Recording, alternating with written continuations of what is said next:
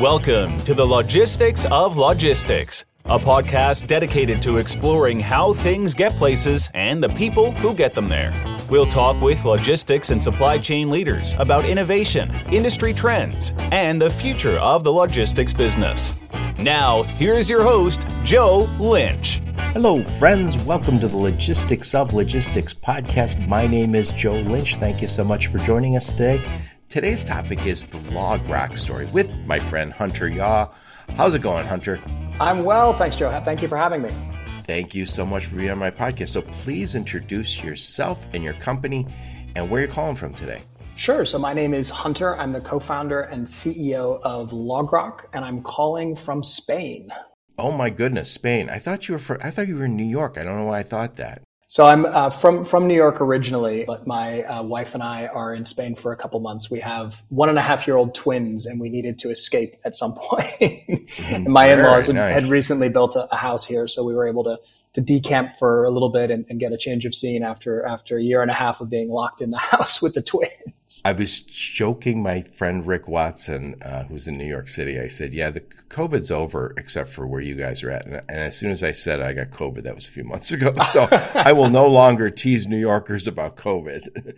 Not that you should ever tease about that, but anyway, Hunter, what does LogRock do? LogRock only does one thing. LogRock helps trucking companies stay compliant with federal and state regulations. Uh, we do that by building software that makes the process of keeping on track of all of the documents, paperwork, information, audits that you need to manage as a trucking company to stay compliant, primarily with Department of Transportation regulations. We build software to make that process easier, more transparent, and to help you find issues before the FMCSA, the Department of Transportation, state police, or anybody else do, so you can stay on top of your compliance, reduce risks, and critically reduce costs. Very nice, very nice. I know there's some people who are listening saying, "Oh, I don't care about trucking compliance. I'm a broker," but it impacts all of us who are in this business. And I would also say, if you don't mind, Hunter, I'll probably drag you down the the rat hole of what are all the regulations and what are all the paperwork, and, and just to educate us, because I think there's a lot of people who do very well in this business who say, I am in a broker, I'm a 3PL, I'm in some business, and I, I know I want, I know there's all sorts of compliance that trucking companies have to comply to, but I don't know what they are. I just hope they do. Right? Well, Joe, so, that's, that's a great place to start because let me very quickly disabuse any brokers or shippers out there of the notion that a trucking company's compliance with federal regulations doesn't matter to them. Uh, a couple months ago, uh, C.H. Robinson, who were sued in the wake of an accident that involved a trucking company they had hired to move a load. And of course, we all know C.H. Robinson is an asset light broker. So why is C.H. Robinson being sued for something that involved a truck? They don't own any trucks. They don't employ drivers. The reason is dead simple. The trial lawyers that have been attacking trucking companies for years now have realized that if they can go after a broker or a shipper, the revenue of those businesses is so much greater. And at the end of the day, a settlement that a jury or a, an award is, is given is usually based on the size of the company that's involved in the settlement. C.H. Robinson is so many thousands of times bigger than a typical trucking company. It makes a lot more sense for lawyers to go after them. C.H. Robinson thought that they were going to be able to get the case dismissed because they felt that it was absurd that they would be held accountable for issues with the compliance paperwork of a trucking company that they happened to have hired to move a single load. And they took first the case to an appeals court after their first attempt to get it dismissed failed. And then they took it to the Supreme Court, and the Supreme Court upheld the decision of the appeals court. The Supreme Court, a very pro-business Supreme Court, effectively said, "We think that the the the the, uh, uh, the previous decision uh, by the Ninth Circuit was was right." What does that mean? What that means is that brokers and shippers have no recourse, no federal norm that says this is what you need to do if you want to avoid being dragged into a post-accident lawsuit that regulation, those rules are unclear. It's now being decided on a state by state, circuit by circuit basis. But what is clear is that you as a broker or a shipper can be held accountable for a trucking company who you assign or tender a load to's failure to properly maintain their driver records, properly maintain their equipment records, maintenance records, company filings, things that absolutely to your point, Joe, brokers and shippers have probably never heard of and wish that they didn't have to think about but let me be very clear the days of ignoring that are over because the consequences, if you fail, are enormous. So that's a, a, great place for us to start. Yep. I was just talking to my friend Ryan Schreiber from Metaphora, and he's an attorney. in addition to being a technologist and a freight guru, very smart guy, very good guy. And he wrote an article about this and said, this is a lot of us were talking about AB5, the law that, you know, was forcing or kind of impacting contractors in California. And he said this is significantly more impactful to our industry. And that sends a chill. But the, you look at these companies, know, CH Robinson is a, a behemoth, but somebody just says, I just see deep pockets. I just see more pockets to uh, sue. Anyway, let's come back to all that, guys. Stick around. We're going to learn about compliance, and I know uh, that sounds dry, but um, Hunter understands this like the back of his hand. He will. Uh, we're, we're going to keep you awake. I promise. You will. You will not fall asleep. We we know that the natural reaction when you hear compliance is to have your eyes slowly shut, but I promise we're going to keep you awake. Something nothing more interesting than I, am an automotive guy, and Fed regs is where you. Oh, I'm being dragged to a Fed regs. Oh what did I do wrong in my career to be subjected to it's this? It's not sexy. Sometimes I wonder if we're being punished for for ending up in this space, but it's uh, it it's everywhere though. It's everywhere. It's everywhere. If, you, if you go into medicine, if you go into automotive, anywhere where there's you're having a big impact, you're going to have to worry about federal compliance. And some of it, you know, the ELD was a federal compliance to make sure we did the hours of service. And I look and typically you won't hear me say, good for the government. Thank you so much for the help. But the ELD mandate has been a a significant boom for technology in our business. I think it, the visibility we have and some of the things we have because of the government sticking their big nose in actually works. I agree. And it's, I think that the ELD mandate was probably the biggest change in the industry since deregulation. Oh, I think we it's hated it though, didn't folks, we? We, we hated it. it. was, it was painful and it was, it was difficult. Well, I was working for a broker at the time. So I, I have to admit it wasn't, you know, it was, it was kind of all the same. Although the, the, the constraint and capacity, of course, had an impact on the market. But I think the ELD mandate is probably the biggest change, uh, shift change in the industry since deregulation. Yes. The good news, though, I think for trucking companies is that the amount of data that suddenly came online, which previously was either offline, so therefore very hard to see and analyze, or impossible to see and analyze. Now suddenly that data is there. And a lot of, and we're not, a, LogRock is not alone in this. There are many other companies now that I think are emerging that are able to sort of stand on the shoulders of the ELD platforms by saying, hey, you've already gone through the, the, the work of bringing all of your active drivers, equipment, all that data online, training your drivers to use their ELD. You've kind of already done the hard part. Now let us help you take advantage of that data, which you probably don't spend much time thinking about, but you should be because there's the potential insights into your business and the way to reduce risk, reduce, risk, reduce costs are enormous. And it's not just LogRock that's, that's doing that. There's all sorts of folks, whether it's on the fuel, factoring, driver safety, insurance. There's a whole bunch of interesting areas where, where we're sort of standing on the shoulders of that, of that ELD mandate. The other thing I'll mention, Joe, that I thought was interesting, you mentioned, you know, if you're in the medicine or in manufacturing, you also end up facing compliance issues. It's a fascinating point, especially with medicine, because what a lot of people don't know is that the reason that trucking companies have been facing more and more lawsuits, or one of the big reasons, is that there was uh, what's called tort reform. Basically, the process of changing how you sue a business or how you sue a person in the medical industry. So the folks who lobby on behalf of uh, doctors and medical insurance companies, after years and years of doctors being sued, insurance companies being sued, over the past five or 10 years, were able to make substantial changes in how hard it is to sue a doctor or sue an insurance company. So when you look back and see, wait, where did all these lawyers that are suddenly going after trucking companies and now going after brokers and shippers, where did they come from? It's fascinating to learn that actually the American Transportation Research Institute has, has done a study on this and they showed a lot of these lawyers were previously suing doctors and suing medical insurance companies, right. the so-called ambulance chasers. Now they're truck chasers because the change in the law made it harder to sue doctors. So they requalified, they retrained. They have conferences in Vegas where you, if you previously sued doctors, they say it's okay. In a week, we're going to teach you everything you know to sue a trucking company. And they train people on this. There are courses, there's books. And a lot of it came from the fact that one industry was able to remove some of that pressure, but unfortunately that pressure got redirected now. And the folks who used to sue doctors are now suing trucking companies. Yep. I just did a podcast with Chuck Wallace. I mean, he's the one of the founders of Esurance, and he's just founded a brand new company called HDVI. And we had a lot of talk about this. And one of the other things you're seeing with those lawsuits, and it's not legal in every state, but sometimes what where they used to settle and say, "Hey, look, I'm going to offer this family three hundred thousand dollars for their loss," and hopefully that's enough. Now you're having venture venture money. I don't know if it's venture capital, but there's investment money. I know yeah. there's family office money that's getting behind these people and saying, "Don't settle for three hundred thousand. We're going to get you three million. And Yeah, lawyers get more and more sophisticated. Amen to that. You know, uh, one of my good friends is an attorney, and he said he won't take another slip and fall in Michigan. He says it's gotten so bad on his side, you know, representing people who slip and fall. And let's face it, there's abuse on all that stuff. So at some point, the laws change. And I, he said, he goes, he goes, I don't really care. I, just want to win. And he said, but I won't take cases like in the slip and fall anymore in Michigan because he goes, no one wins. But I also know people who got a million dollars to fall down. And I'm, I'm, uh, I'll do that. I'll, I'll, take a good fall for a million bucks. let me, let me, well, yeah, that's, that's hard to disagree with you on that one. Let me, let me give you two quick data points on that one because I think it's interesting. The first one is that the average cost to settle a case now is $450,000. Now, smaller trucking company owners will think, oh, it's okay, my insurance has got it. And they probably do. If you've set up your policies right, there's a decent chance the insurance company is going to cover it. But if you don't think that the insurance company is going to get every penny or another insurance company is going to get every penny of that back from you in increased premiums over the next few years, you are kidding yourself. That's thing one. And the other interesting point here is that, again, American Transportation Research Institute did a good study on this your your your friend the lawyer won't take any more slip and falls because he can't win. Here's a number for you.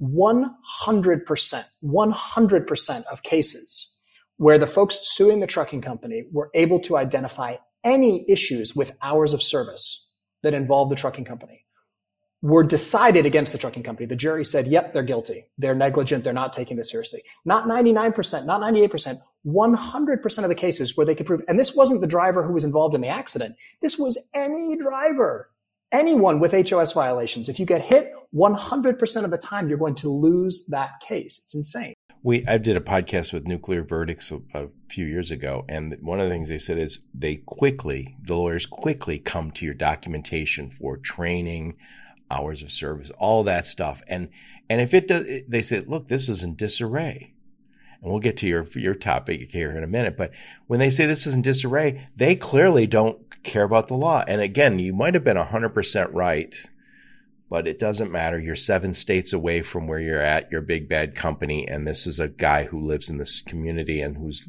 potentially had a big loss.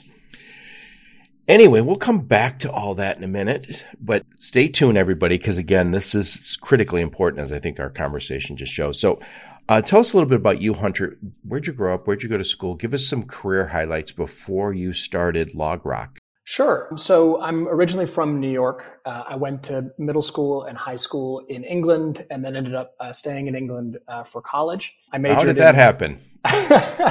so when I was uh, 12 or, or, 13, it depends on who you ask. My parents will probably tell you that they were trying to get rid of me. I, I remember being pretty excited, but uh, decided to to see what it would be like to go to a boarding school in England, and had a great time. Honestly, I loved it. That's very old school. You used to send kids off to boarding school. it's well, it's it's it's old school both literally and figuratively. The school I went to is 680 years old, so it's, it's very very old school in all senses. But honestly, I, I had a great time. I, I, really enjoyed it. But tell me, what was the culture shock when you got there? I'm sure you had some understanding of England, but what what, what was what was the surprise when you got there? As with any boarding school, if you're not getting beaten up for being a foreigner, then you're just not trying hard enough. So that was definitely uh, that was definitely part of the experience. But the you know you, you get used to it. What's the old saying? The English and the Americans are, are two people divided by a common language, yes. and I think that's uh, definitely true. But uh, at the end of the day, we were you know I was very fortunate to have a great experience. I really enjoyed it, learned a lot. It's a different culture. There's a lot more independence. You're given a lot more space and kind of expected to figure things out for yourself. It's maybe a little, a little tougher than uh, than some uh, uh, school experiences, but I, I really enjoyed it. And then it, the easiest thing or the thing that made most sense was for me to, to stay for college. So I ended up doing that. And then I majored in, in German and Russian. Where'd you go to school? I went to Oxford. Oh, that's that's a nice school. it's it, it's a nice school, yeah. I, well, uh, that, that, to be very transparent, part of the reason I stayed in in England is that the dirty secret I'll tell you is that it's a lot easier to get into a really good school in England than it is to the kind of Harvards and Yales of of the world. And uh, in England, you choose the subject that you study from the very beginning. So you don't do a minor first and then a major. Americans are still kind of blown away when you say, like, "Oh, I went to Cambridge or Oxford." You're like, "Oh, that's a top school." Well, exactly. Far, that's my. As point. far as I know, the I return on investment is amazing because it's actually several times easier to get in, but the sort of credibility that you get as a result is roughly equal. So I'm telling you, if anyone's looking for a, a back door, there's the answer. Right, right. So um, give us some career highlights before you started LogRock. Sure. So right out of college, I studied German and Russian uh, and decided to live and work in Russia for a while. So I started out originally uh, working for kind of unexpectedly some uh, twin brothers who were oligarchs, and they were reconstructing historical, actually Tsarist era buildings in St. Petersburg, and then reconstructing a, a Stalinist era building in Sochi on the Black Sea. So I got involved in, in those construction projects originally as a translator, then I got into project management. And that led me to, uh, over time, to get involved with the Olympics in Sochi uh, the Winter Olympics, nice. uh, which was back in 2014. Yeah. So I was brought in to run the fuel logistics for the, the Winter Olympics. That was my first exposure to logistics, my first exposure to uh, uh operations. That was a miracle that you guys could have uh, an Olympics where they don't get snow. it was, yeah.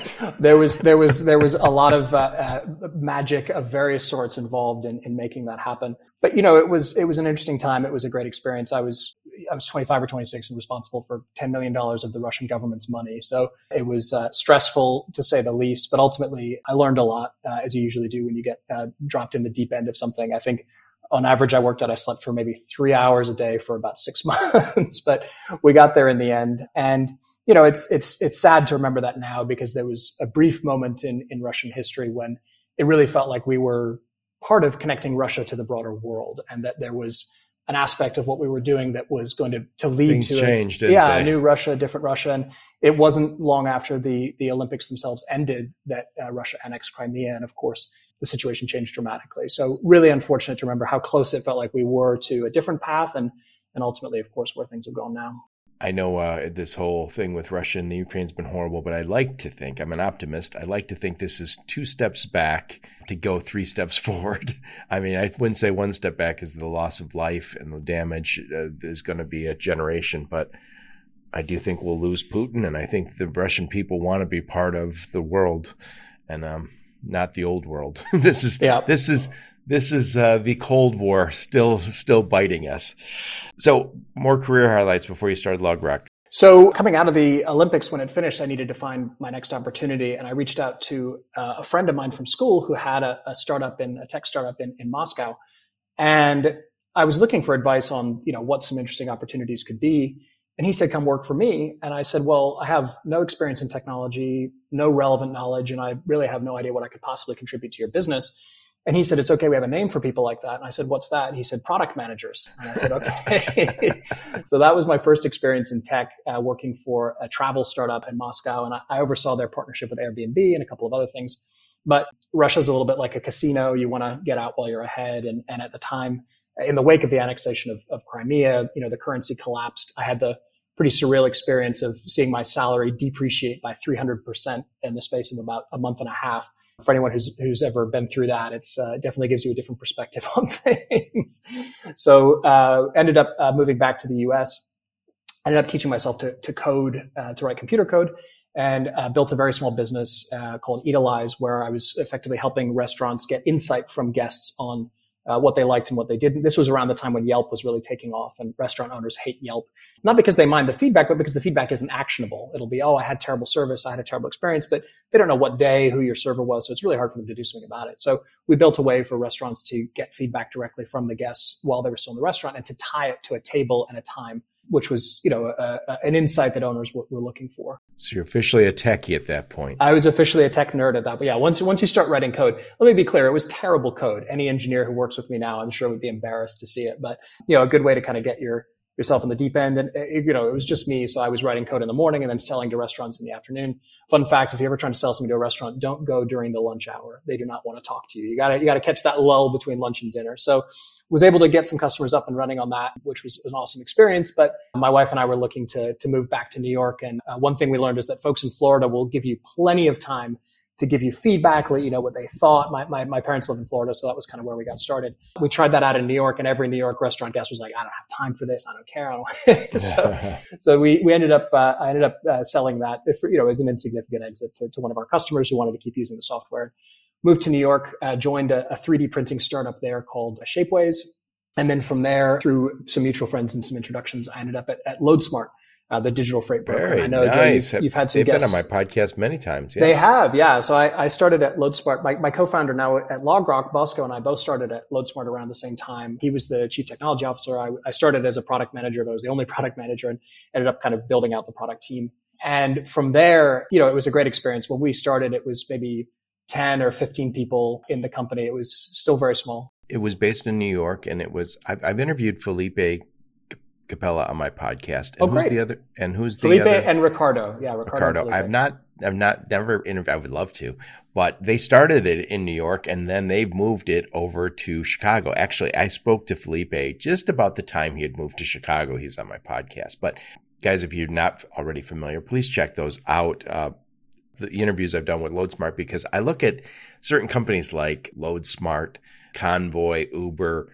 I think Transfix falls in this, where these got these companies have started, and uh, maybe Emerge you could throw in. It's a little slightly different business model, but these companies have, are starting really from a tech centric perspective and having big impacts. So, so anyway, uh, what did you do after LoadSmart? I took over for about a year as the chief product officer of a company called Rokt, which is a big marketing tech uh, startup originally from Australia, now based in New York. And you know, it was a, a great experience taking over a, a large and established uh, product team, different space. But out of nowhere, a little over a year ago now, my previous sort of partner in crime at LoadSmart, Bosco, who led the engineering team while I was leading the product team there, so we worked really closely together for a long time starting from the early days of LoadSmart and, and kind of through to the, the, bigger scale that LoadSmart's achieved now. It was a great experience. And he reached out to me absolutely out of the blue and said, Hunter, I just left LoadSmart and I think we should start a company together. And, you know, we all have that friend that'll call you at 10 o'clock on a Friday night and say, let's go get a beer. Bosco is not that guy. He's like the least impulsive person I think I've ever met. So I said, all right, Bosco, if you, you want to start a company, you must have a plan or something in mind. He said, honestly, no. He said, you know, I think we, we worked really well together and, and there's a huge amount of opportunity still in the supply chain space that's kind of unrealized. So I think we should take a look and see if we can find something interesting. And if, if we can, then let's build it together. And that was the, the beginning of, of what ultimately now is, is LogRock. So you had to look, you had to dig around. You decided you dig around in the, in the fertile ground of uh, transportation logistics. And how long did it take before you found yourself saying compliant, trucking compliance is a big problem?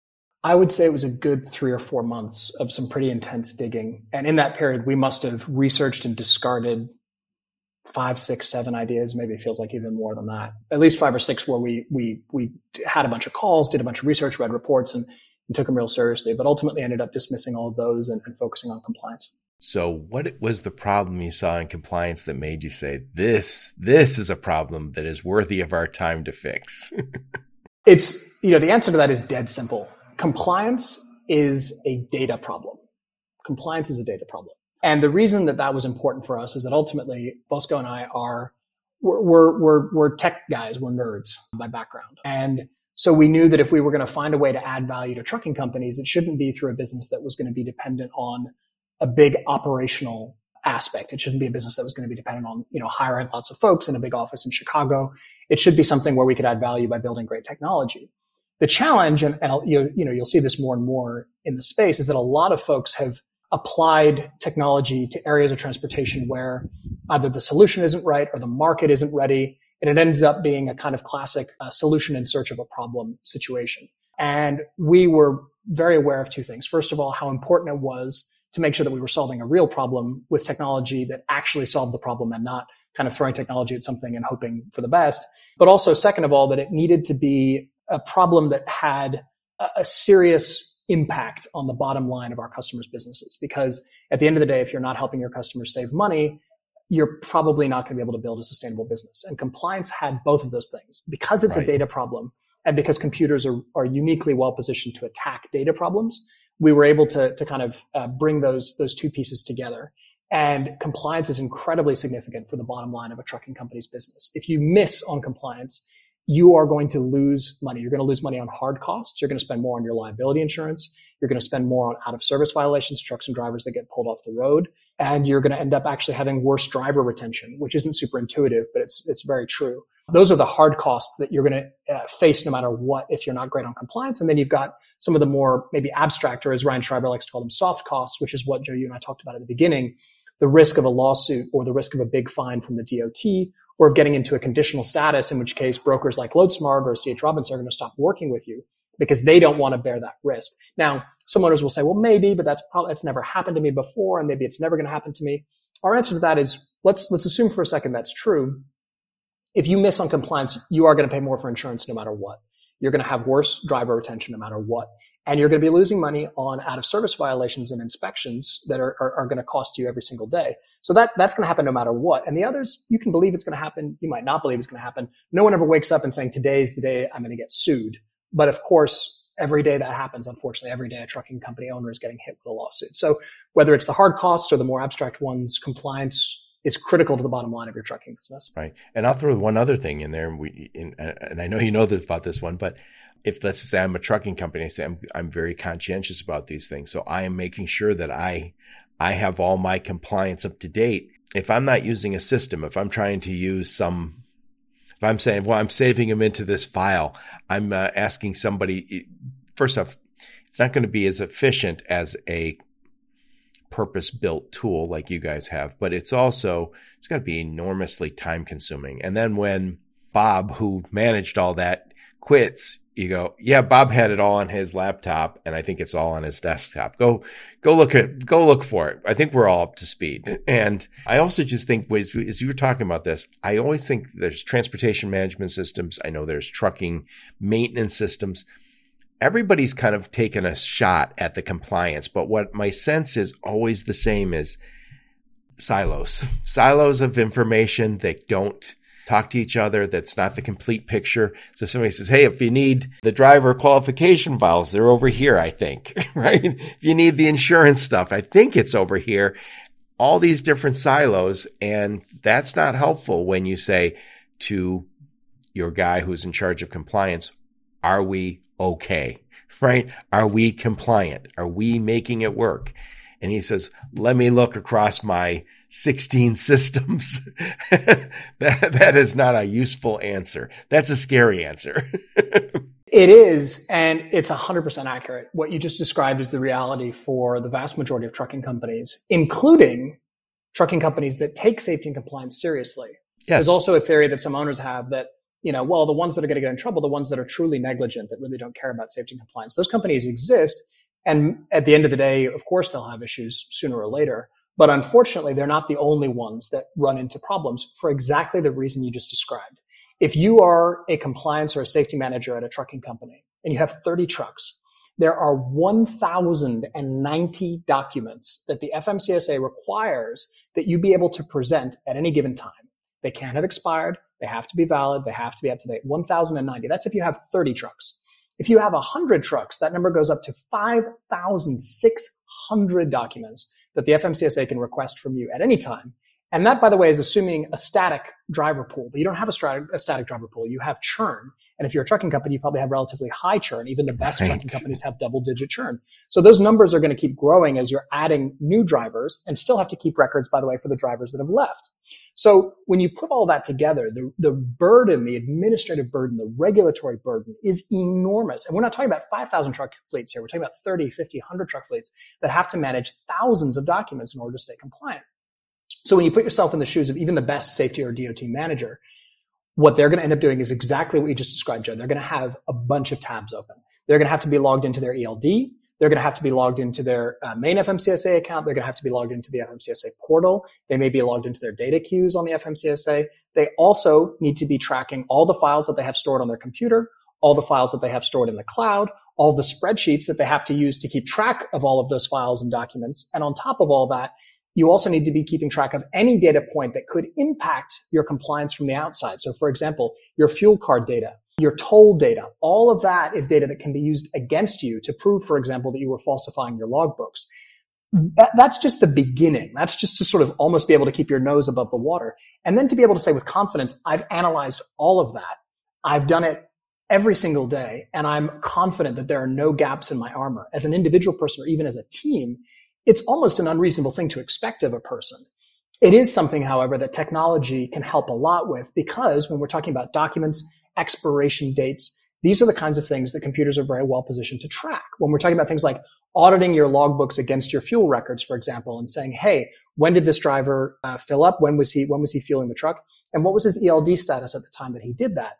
That is a mind-numbing task for a person to do because you got to get every single time, every single one of your drivers fueled, and then for every one of those events, you've now got to go over to your ELD, pull up that driver's file, then look for that date and then that time, and see what their duty status was that's if that doesn't sound boring to you, then I, I, I, guess you found a perfect career opportunity. But I think most folks listening will agree that it's mind numbing. The other challenge is that because it's so boring, it's error prone. People lose focus. It's hard to keep doing that all day but many, comparing two numbers data points. It's too many data points but too many data points is not something that computers struggle with right? Comparing two numbers is something that software is great at and so that's where we focus on on adding value. We're not going to coach your drivers. We're not going to create a safety culture if one doesn't exist. There's plenty of critical work that safety and compliance managers have to do that LogRock will not do for you that we can't solve with technology. But there's a big piece of it that we can solve with technology as you said to give the owner critically to give the owner confidence that they have a full picture of the risk profile of the trucking company and that they've done everything they can to reduce that risk because by reducing that risk, they are going to save money. And that's at the end of the day critical, especially in this market. Yep. And I would also say this when, um, if you have any sort of audit, as that audit begins, they're, they're, they're going to, any auditor kind of drills down to see how much you've done. And I think if they get the sense that if you're going to audit this and boy, they've got pieces of paper that they're running around looking for and opening, you know, the guy who quits computer up. It doesn't instill the sense that this is this is working. So anyway, I know we're not going to talk about thousands of documents, but I do want to talk about some of these documents. So first off, I want to get some basics.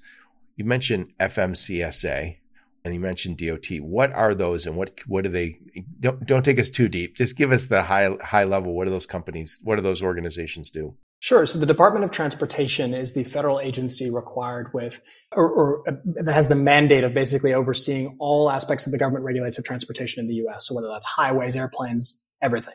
Not the ports, though. The ports have their own. not the ports. Maritime. The ports have their own their own exception. Federal Maritime Commission does that. That's right? right. That's right. But you have so Mayor Pete's in charge of the DOT. Mayor Pete's in charge of the DOT, and then within the DOT, as you can imagine, given the breadth of that mandate, you've got agencies that take much more specific vertical roles.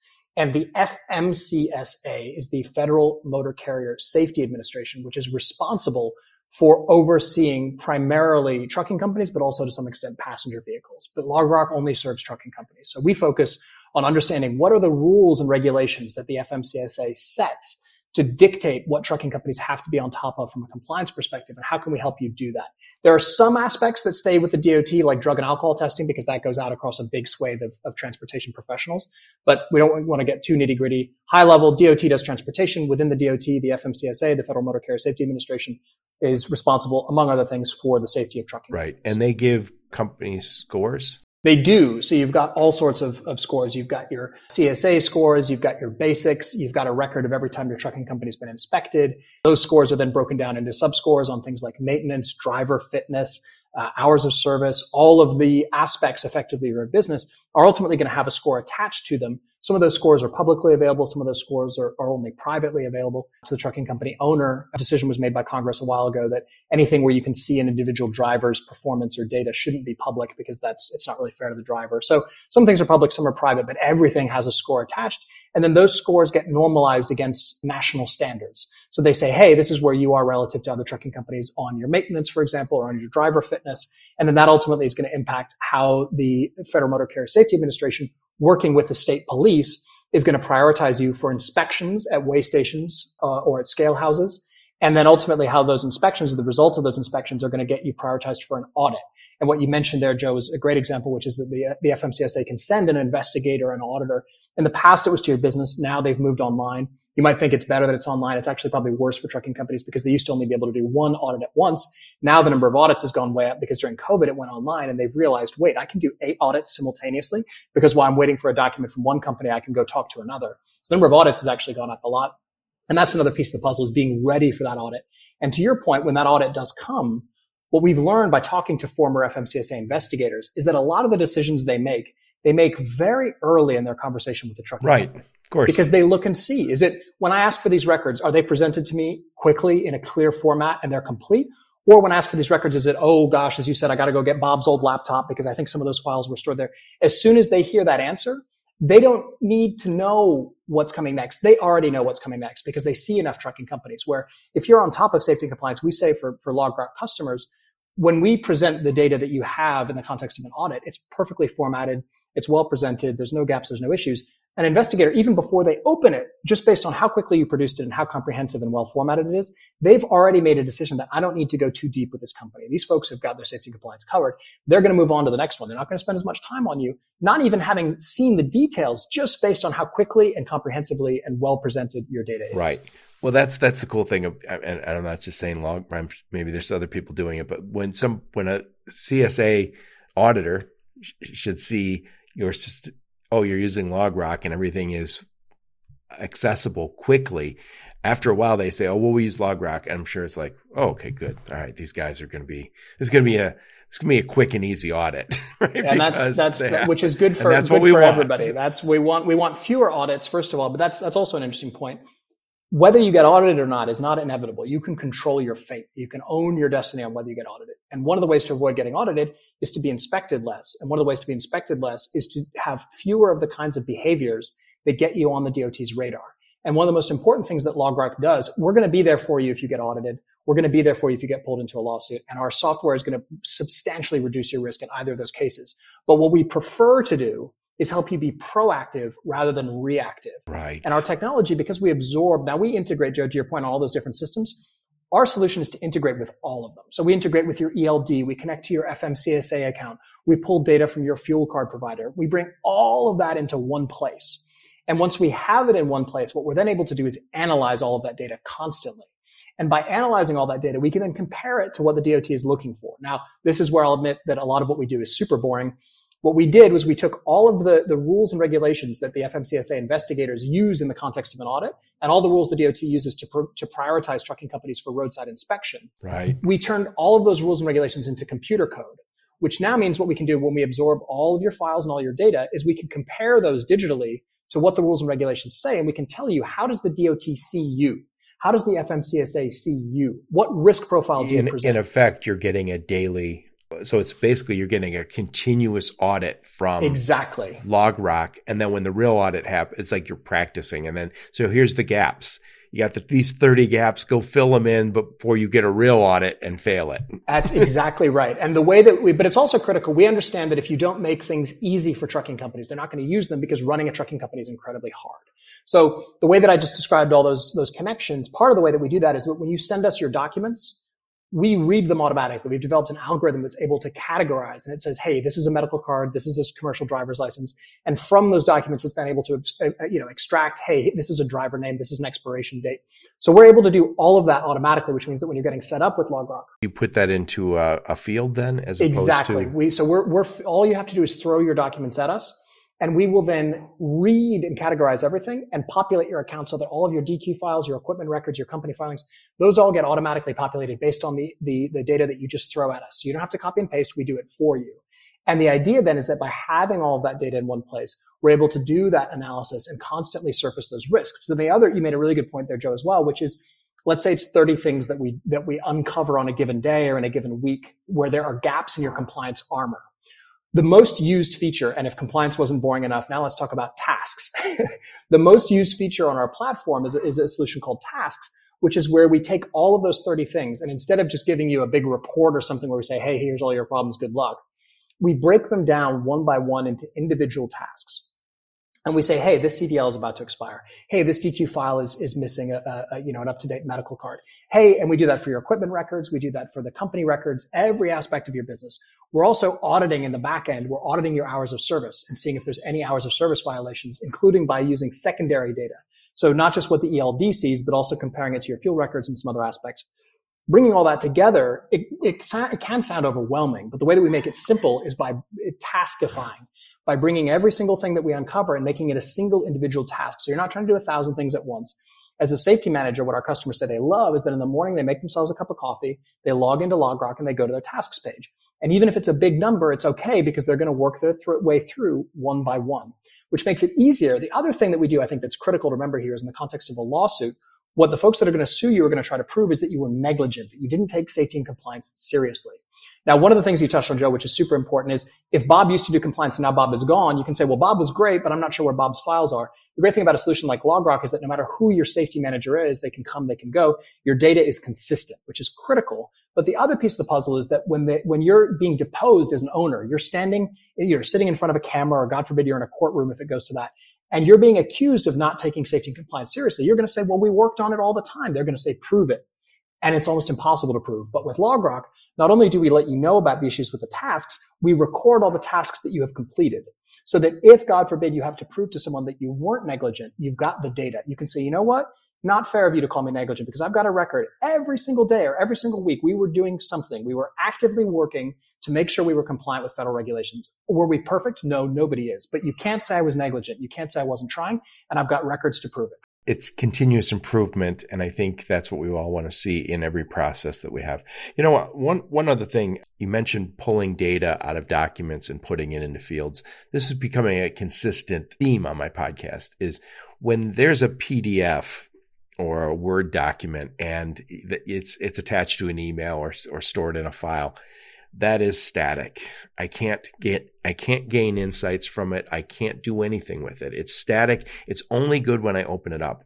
But when I take that information and put it into a system where there's fields, now that data can be part of predictive analytics. It can start to be part of insights that are useful. And that's the one that they says, Hey, here's the task. This PDF document that you had back in the, that, that, that had an expiration date on something, you don't know it unless you open that up that day. But if I have it in a in a a field, the field wakes you up, says, "Hey, time uh, time to work on this one. It's coming close it. to expiration." It's the difference between static and dynamic, and we want all our information to get out of static and into dynamic. Dynamic is where we get data insights. It's where we're going to get useful information. It's how we're going to manage our world. You nailed it. You nailed it. And when you talk to a safety manager or compliance manager at a trucking company, the thing that they'll tell you creates the most stress in their job is that they're worried that even if they're doing their very best, they're still missing something. That there is somewhere a PDF of a scan of a document, a medical card, a trailer inspection, it doesn't matter, that's expired, and that one day that's going to be the thing in the context of an audit, a lawsuit, that's going to be the thing that causes their undoing. And we talk a lot, we work very closely with lawyers who defend trucking companies and what they have told us time and time again is it's that one piece of paper that you can't find that you forgot about. That's going to be your undoing because the folks that are going to come after you are ruthless. They're going to seek everything. And as soon as they find that something's missing, they are going to exploit that and present it to a jury as you not taking these things seriously. And most of the time they're going to win. So it's critical to be on top of all that. And there are systems out there. So for example, if you're using a, a driver hiring platform or a TMS, a lot of those, for example, will do basic driver qualification file management, right? So they'll let you know, hey, this driver's commercial driver's license is about to expire. This medical card's about to expire. So there are solutions out there that can help you with that. The challenge is that they're not going to do that for your equipment.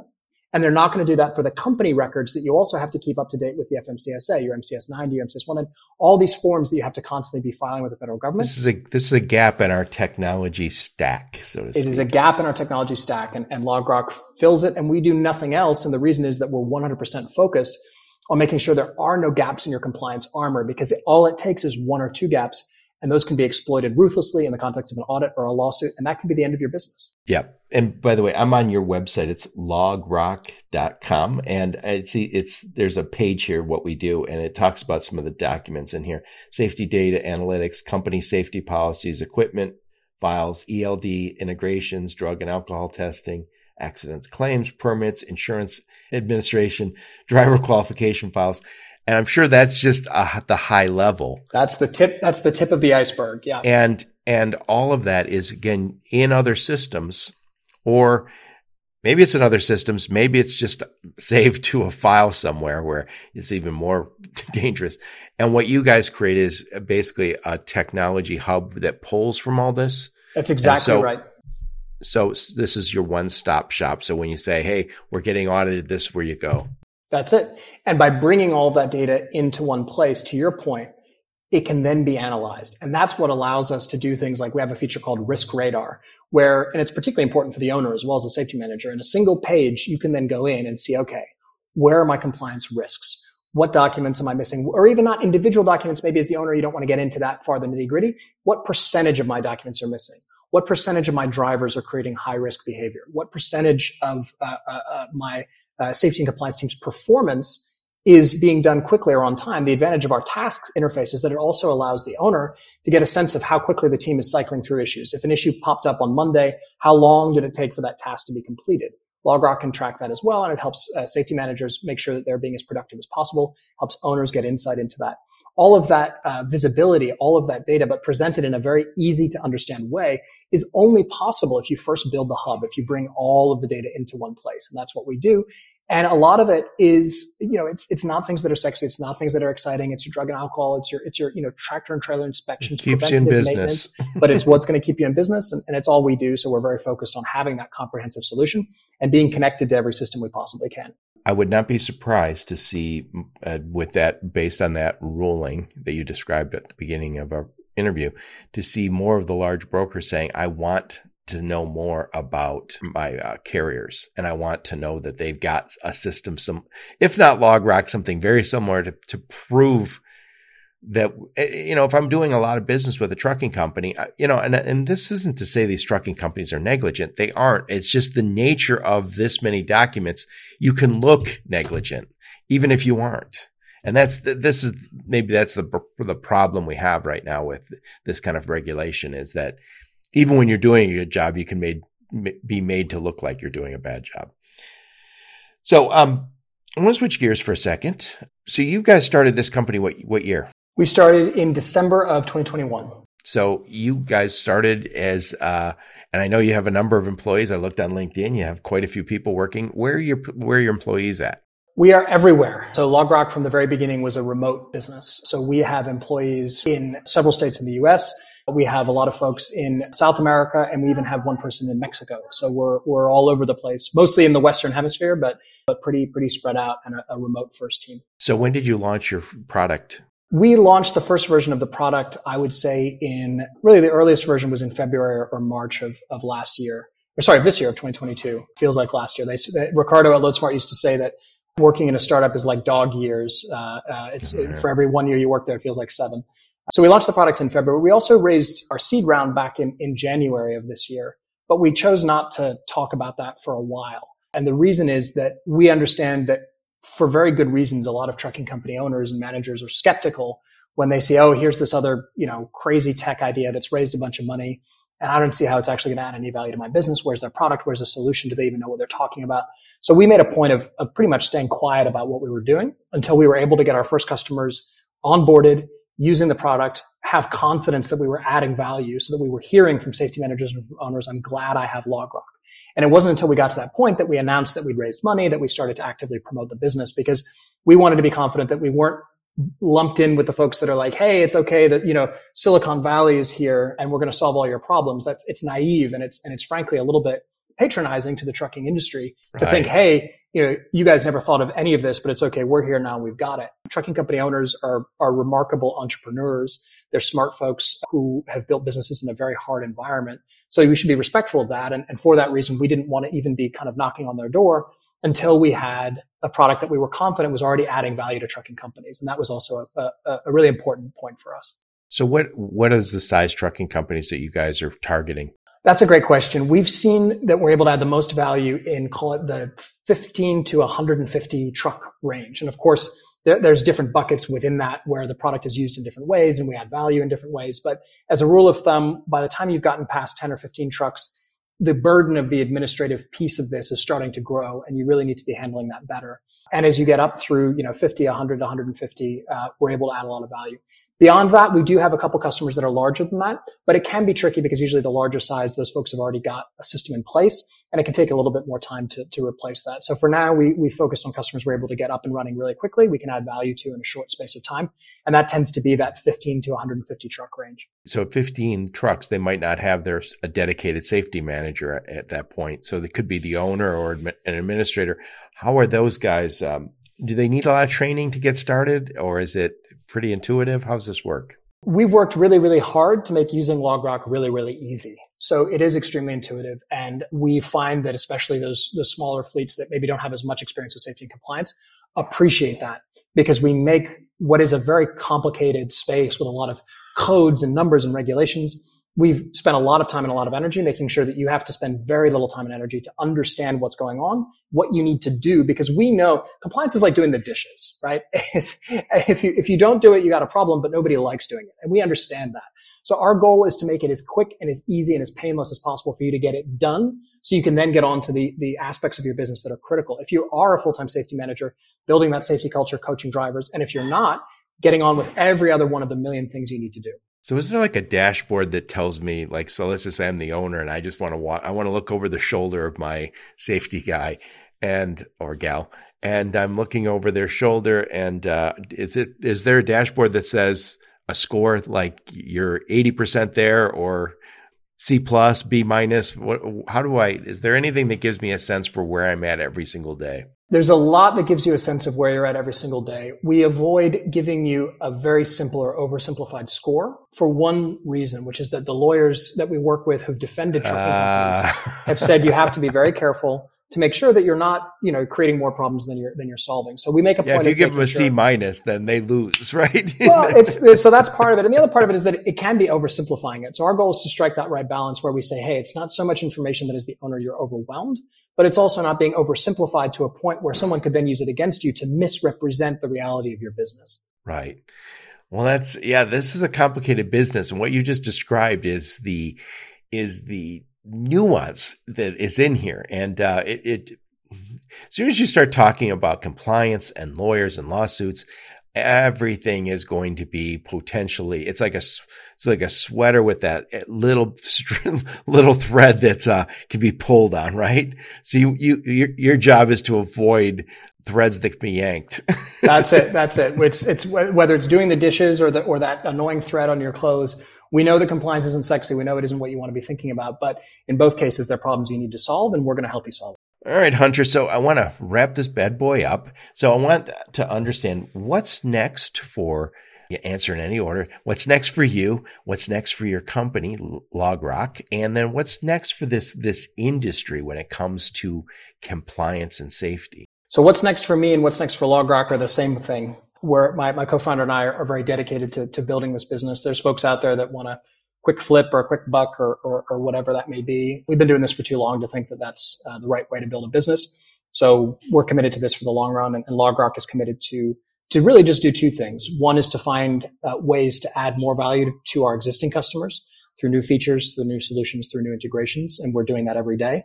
And the other thing we're committed to doing is to making sure that we're adding value to more trucking companies by growing the, the, the base of, of, folks that we serve. And that's really all that we do. Those two things, add more values, uh, add more value to the customers that we have and find ways to, to get connected with other trucking companies that need our, our services and support.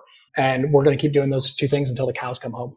Very nice. Very nice. So let me ask this: You guys are you guys attend these conferences? I know we've got a FreightWaves conference coming up here shortly. I mean, what do you get to? What kind of conferences do you guys attend? You know, we. I'm going to be honest with you, and this may be a controversial opinion. We don't go to too many conferences. We don't have any company swag. We don't have T-shirts or backpacks or anything like that. Our view is that you know you should be talking first and foremost to your customers, adding value to them that we honestly don't meet that many customers at conferences that we find the best way to get introduced to customers is through a, referral through an introduction through someone who knows them or, and who knows us and thinks that we can add value. We've been able to grow pretty quickly just through that. And you know setting up a booth at a conference and having a screen and spending thousands of dollars on that we're just not sure that that's the right way to grow the business. We've we've tried it here and there. And, and frankly we find that uh, adding value to our existing customers and then asking them for introductions to others and asking folks in our network to help us meet more trucking company owners we've been able to grow the business really quickly doing just that. And we'd rather spend our resources adding value to our customers than putting thousands of dollars in the, in the pockets of conference organizers and Las Vegas hotels. Yeah, no, I, I. Will say I'm going to Manifest. I talked about that a lot. That's in January in Vegas. Um, I'm looking forward to that. I don't go to a lot of conferences myself, and I, it's funny. Even before COVID, but just I, I remember flying down to Mexico or flying down to Texas, and it's like a half a day travel and then you do something that that afternoon and then the next day maybe. And then at some point you fly home and it's another half day. And and i did that a lot. I man i, I joke about it but i felt like i spent my spent the uh my 30s on a plane and it gets old. And, you know, sometimes you think, God, with the technology we have now, Zoom calls or Teams calls, whatever, you know, what we're doing here with Squadcast, you're like, Ugh, do I need to travel like that? I, I, agree. And, you know, I'm speaking at Manifest. We, are always humbled when folks invite us to speak and, and we're right. happy to do that because uh, that's, it's different. We're not setting up a booth or a tent or whatever. Someone said, Hey, we'd like you to come talk about what you do and share. I will insight. be interviewing yeah. people at Manifest. Great. Well, maybe maybe we'll there. end up replicating this there. And you know, we also attend some events, local state trucking association events. We find those to be uh, super valuable. But usually it's not necessarily even the big ones. It's so, for example, we have a couple team members in Minnesota. We're proud members of the Minnesota Trucking Association, and the Minnesota Trucking Association within it has a separate uh, organization dedicated to safety around trucking. And they had a, a you know a, a, a, pork chop dinner uh, last week that our team attended. This next weekend they're doing some clay pigeon shooting. They have more fun up in Minnesota. That's what I'm learning from from these. So we're proud to go to those events because there we're talking directly to the trucking community and we're, we're meeting folks uh, who often who we already know because we have we're fortunate to have a lot of customers in Minnesota, and they then introduce us to others, and, and we're proud to be a part of those those communities. But those are the real events. Usually they're smaller. Usually they're state specific. Usually they're organized by an organization that's dedicated to trucking companies and not just the broader industry. So maybe that's a controversial view, but, but that's how we see that. Excellent. Excellent. Well, what I'll do, Hunter, is I'll put a link to your LinkedIn profile and a link to your website and a link to any other marketing assets you give me. I'll put in the show notes so people can reach out and talk to you guys. And I really appreciate you coming on and talk about your new new product and your new biz. I really think you're on the right track. I I, I know it's a a boring topic, but as we discussed early on, it's a boring topic that will bite you and take your business away if you're not careful. And that applies not just to carriers now. Now we're seeing it can uh, impact brokers and 3PLs. So not going away. amen, amen to that, Joe. Well, thank you. Thank you for having me. Come visit us at logrock.com.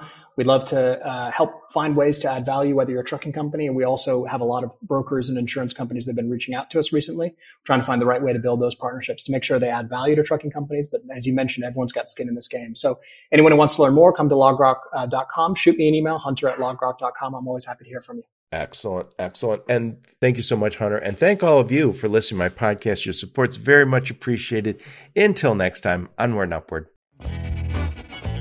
You've been listening to the Logistics of Logistics podcast, where we engage in conversation with experts in the logistics field. For more details, visit thelogisticsoflogistics.com or follow Joe Lynch on LinkedIn.